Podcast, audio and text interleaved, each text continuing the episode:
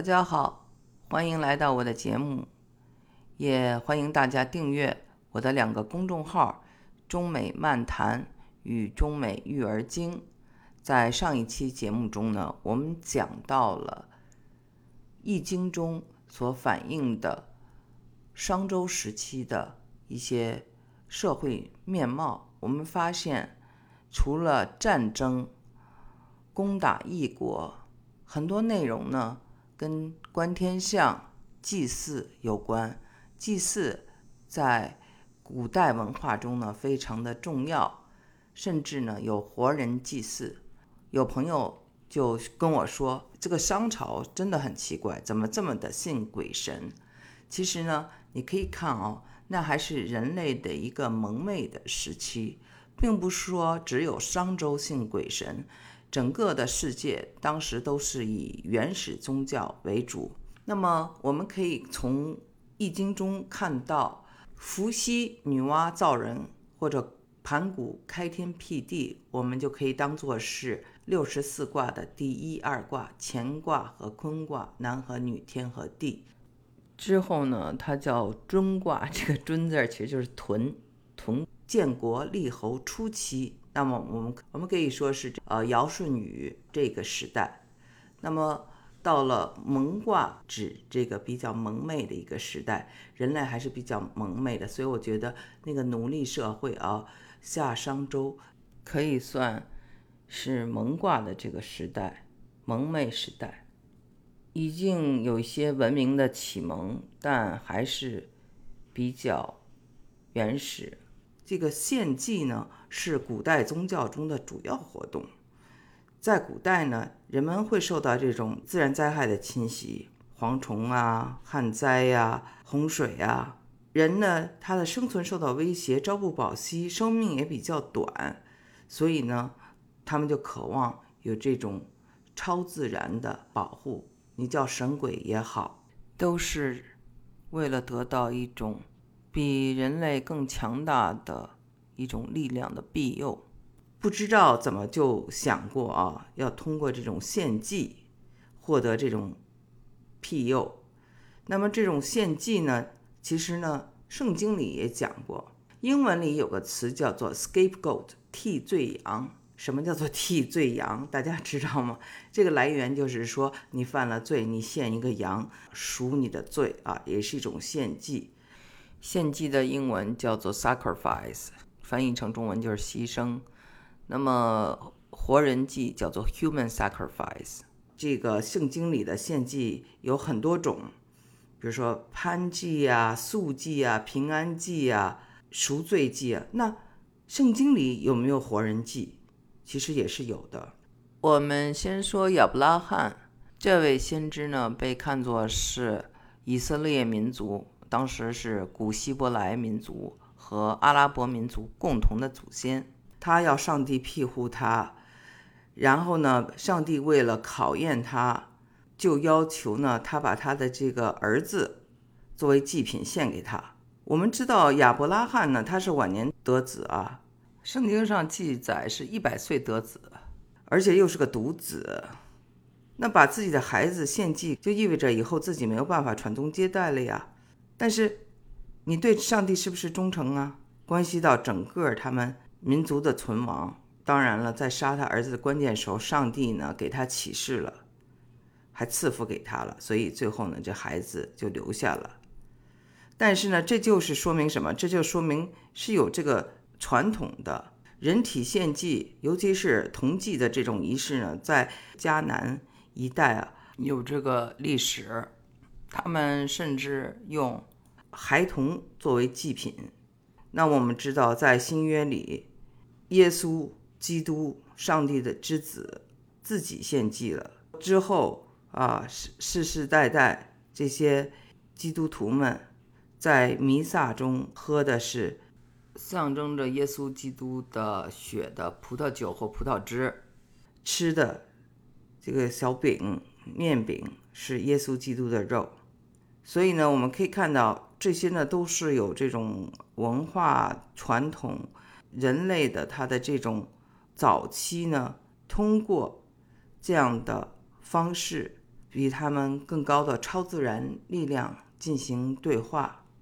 虽然我们不明白早期人类为什么会选择人际作为一种跟神灵沟通的方式，在我们现代人看来有些残忍，但是我们看到全世界都是这样，甚至在遥远的美洲也有着这么一群人，他们的活人献祭非常的残酷。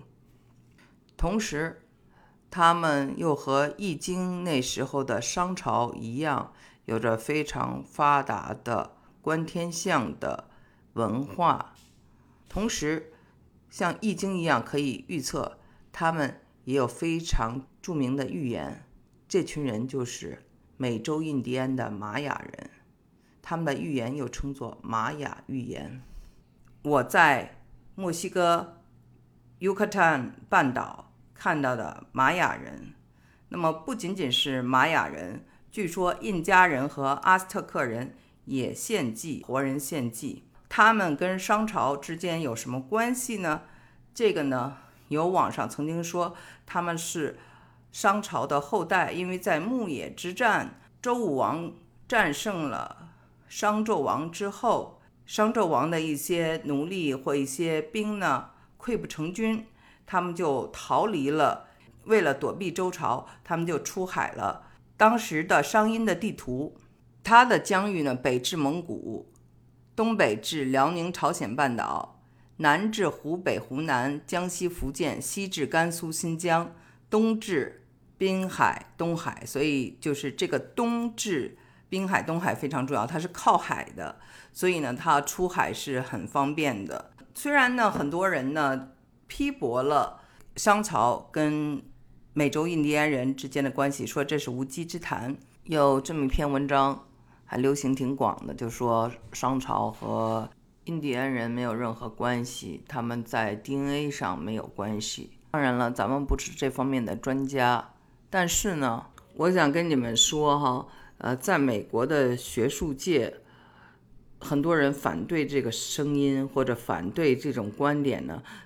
有两个原因，一个原因呢，就是他们认为这个几万年前，三万到一万五年前，这些亚洲人跨越白令海峡，或者是出海到了美洲，那么商英文化只有几千年，他们几千年前飘过来的，那就是互相矛盾了嘛。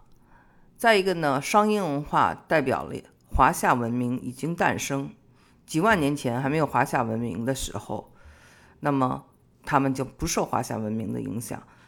但是如果是商殷时代过去了，那么就是我们华夏文明的后代。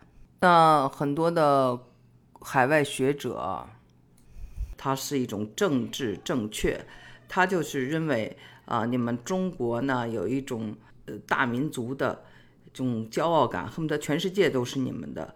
你们这样说啊，美洲印第安人不是美洲本土人，而是从你们的这个文化中过来的。那硬含的意思就是说，他们所创造的文化是你们的文化带过去的。所以呢，他们就不满意这样的观点，呃，认为这样抹杀了印第安人他们的创造力。对他们呢是一种不尊重，等等等等了。很多人是从政治上出发来批驳的，因为我们知道学术上很多的美国人、美国教授都是比较政治正确的，大家都知道。那我相信这篇文章可能是看到中国教授和他的美国同伴提出了这种声音和。印第安人之间的联系的这种假说以后呢，遭到了美国学术界主流的批判。那么，这个写文章的中国人就拿回来说事儿，你看他这根本就不靠谱，还在国内讲，那在国外人都不买他的账。但是他却忘了一点，其实呢，这个东西呢，只有。国内的很多博物馆的人，他们对过去的中国的这些甲骨文呐、金文呐，以及这些呃出土的陶器啊、玉器啊、雕塑啊，有更深的研究。语言，你要不是母语是中文，你也很难找到这样的相像的语言的特色。所以呢，呃，中国人研究这个是有中国人的这个优势的。只不过很多中国的学者没有来过这边，那么有。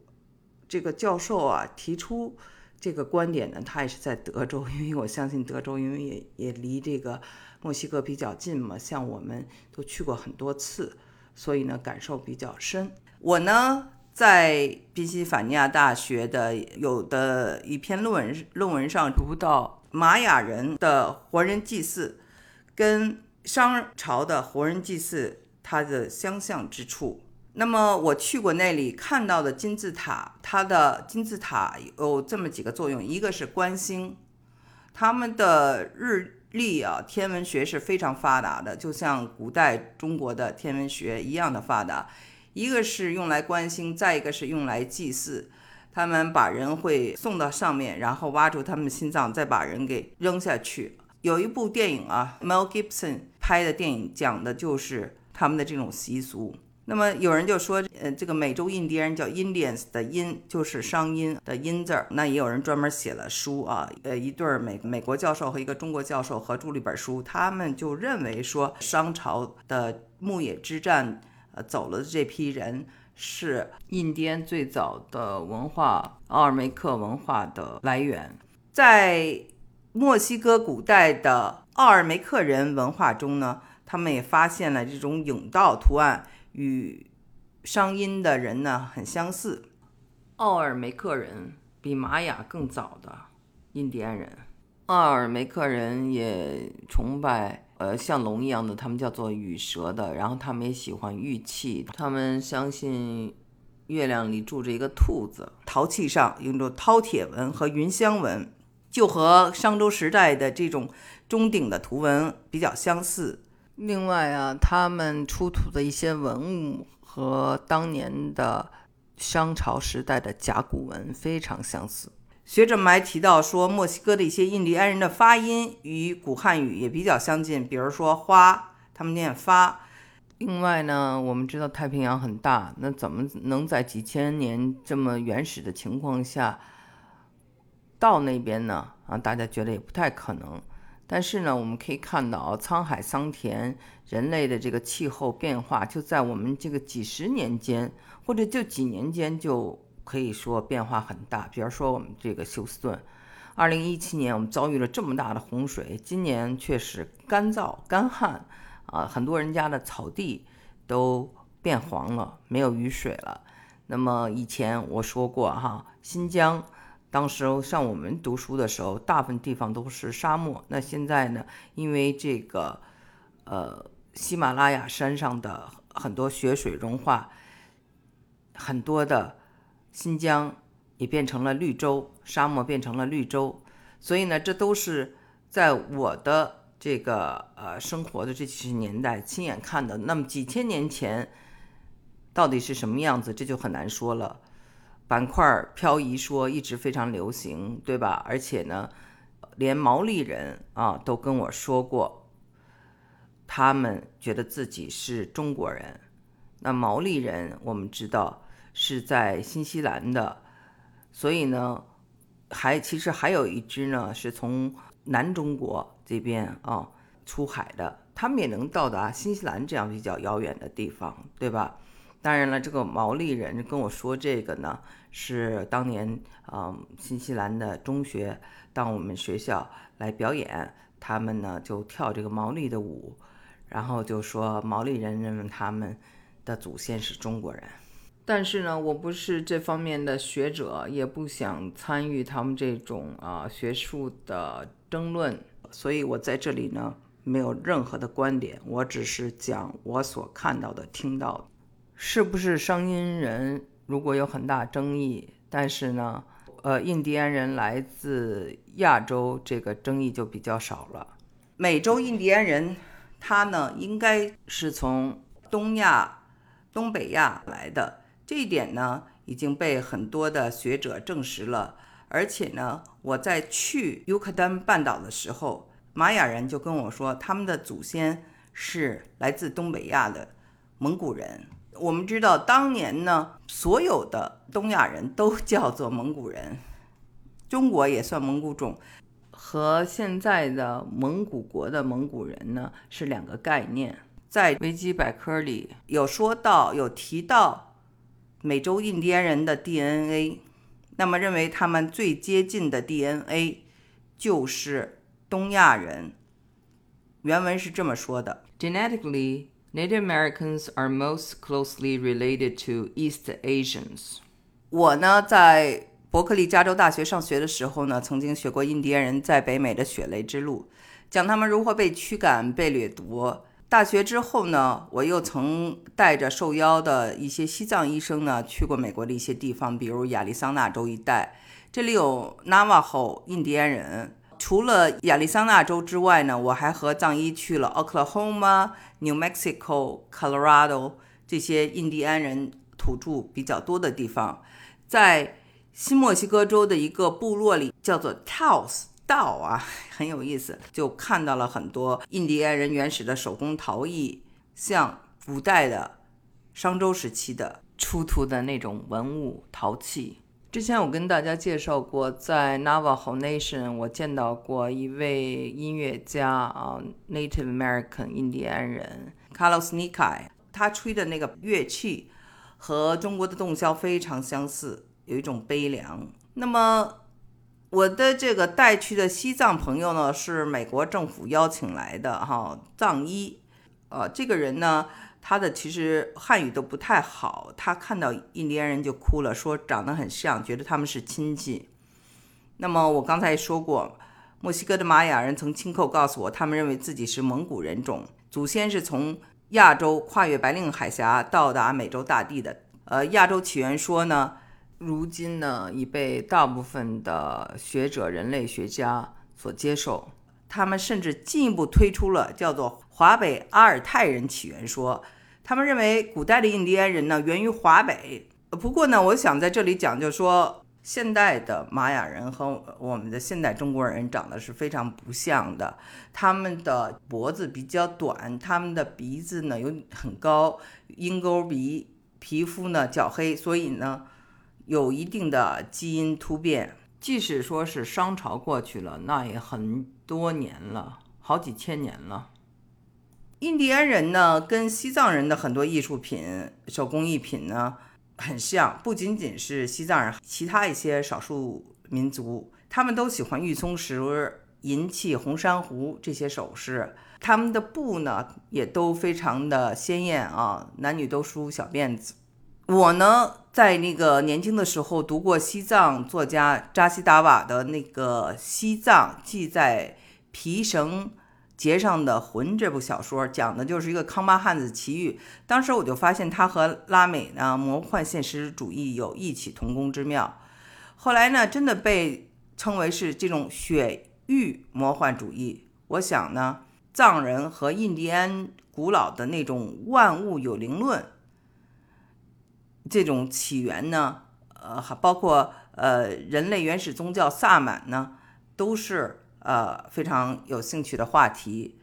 但是我今天呢，还是想翻回我们的易经啊，我们就说，呃，在这个易经呢，有这个占卜、有这个预测的功能，大家都知道是一个很神奇的一本书。那么非常有意思的就是说，玛雅人他所闻名的也是他的玛雅预言，对不对？那是不是说观天象就能预测未来呢？这个呢是我想抛出来的一个问题，因为我们看啊，这个星象学或者这种算命啊、星座呀等等，也是通过这种天上得到一些启示，通过星象的变化得到一些启示。那么玛雅曾经它的天文。数学、日历等等啊，都非常的发达。可惜呢，在西班牙人来了以后，把这些最优秀的人全部屠杀了，所以他的文明呢就消亡了。当然了，玛雅人玛雅的后代还活着，这个文明的消亡是很令人伤心的一件事情。但是我们还是能看到玛雅的后代的观天象，还有它的这个祭祀活动啊，跟这个呃古代的商朝有一定的类似之处。那么还有一个非常相似的地方，就是他们给我们每一个人都做了一个他们的日历。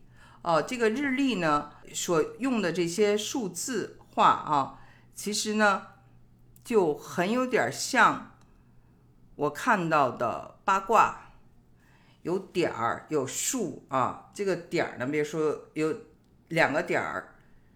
当然它不一样，有有的是两个点儿，有的是一个点儿，有的是三个点儿，有四个点儿。那我们的这个八卦的主要是这个阴爻，主要是两个横，中间是空的，就等于是两个点儿吧。都存在这种很类似的记事方法。易经引发了我对商朝和周朝那个时代，人类还处在比较蒙昧时期的文明，产生了更多的兴趣。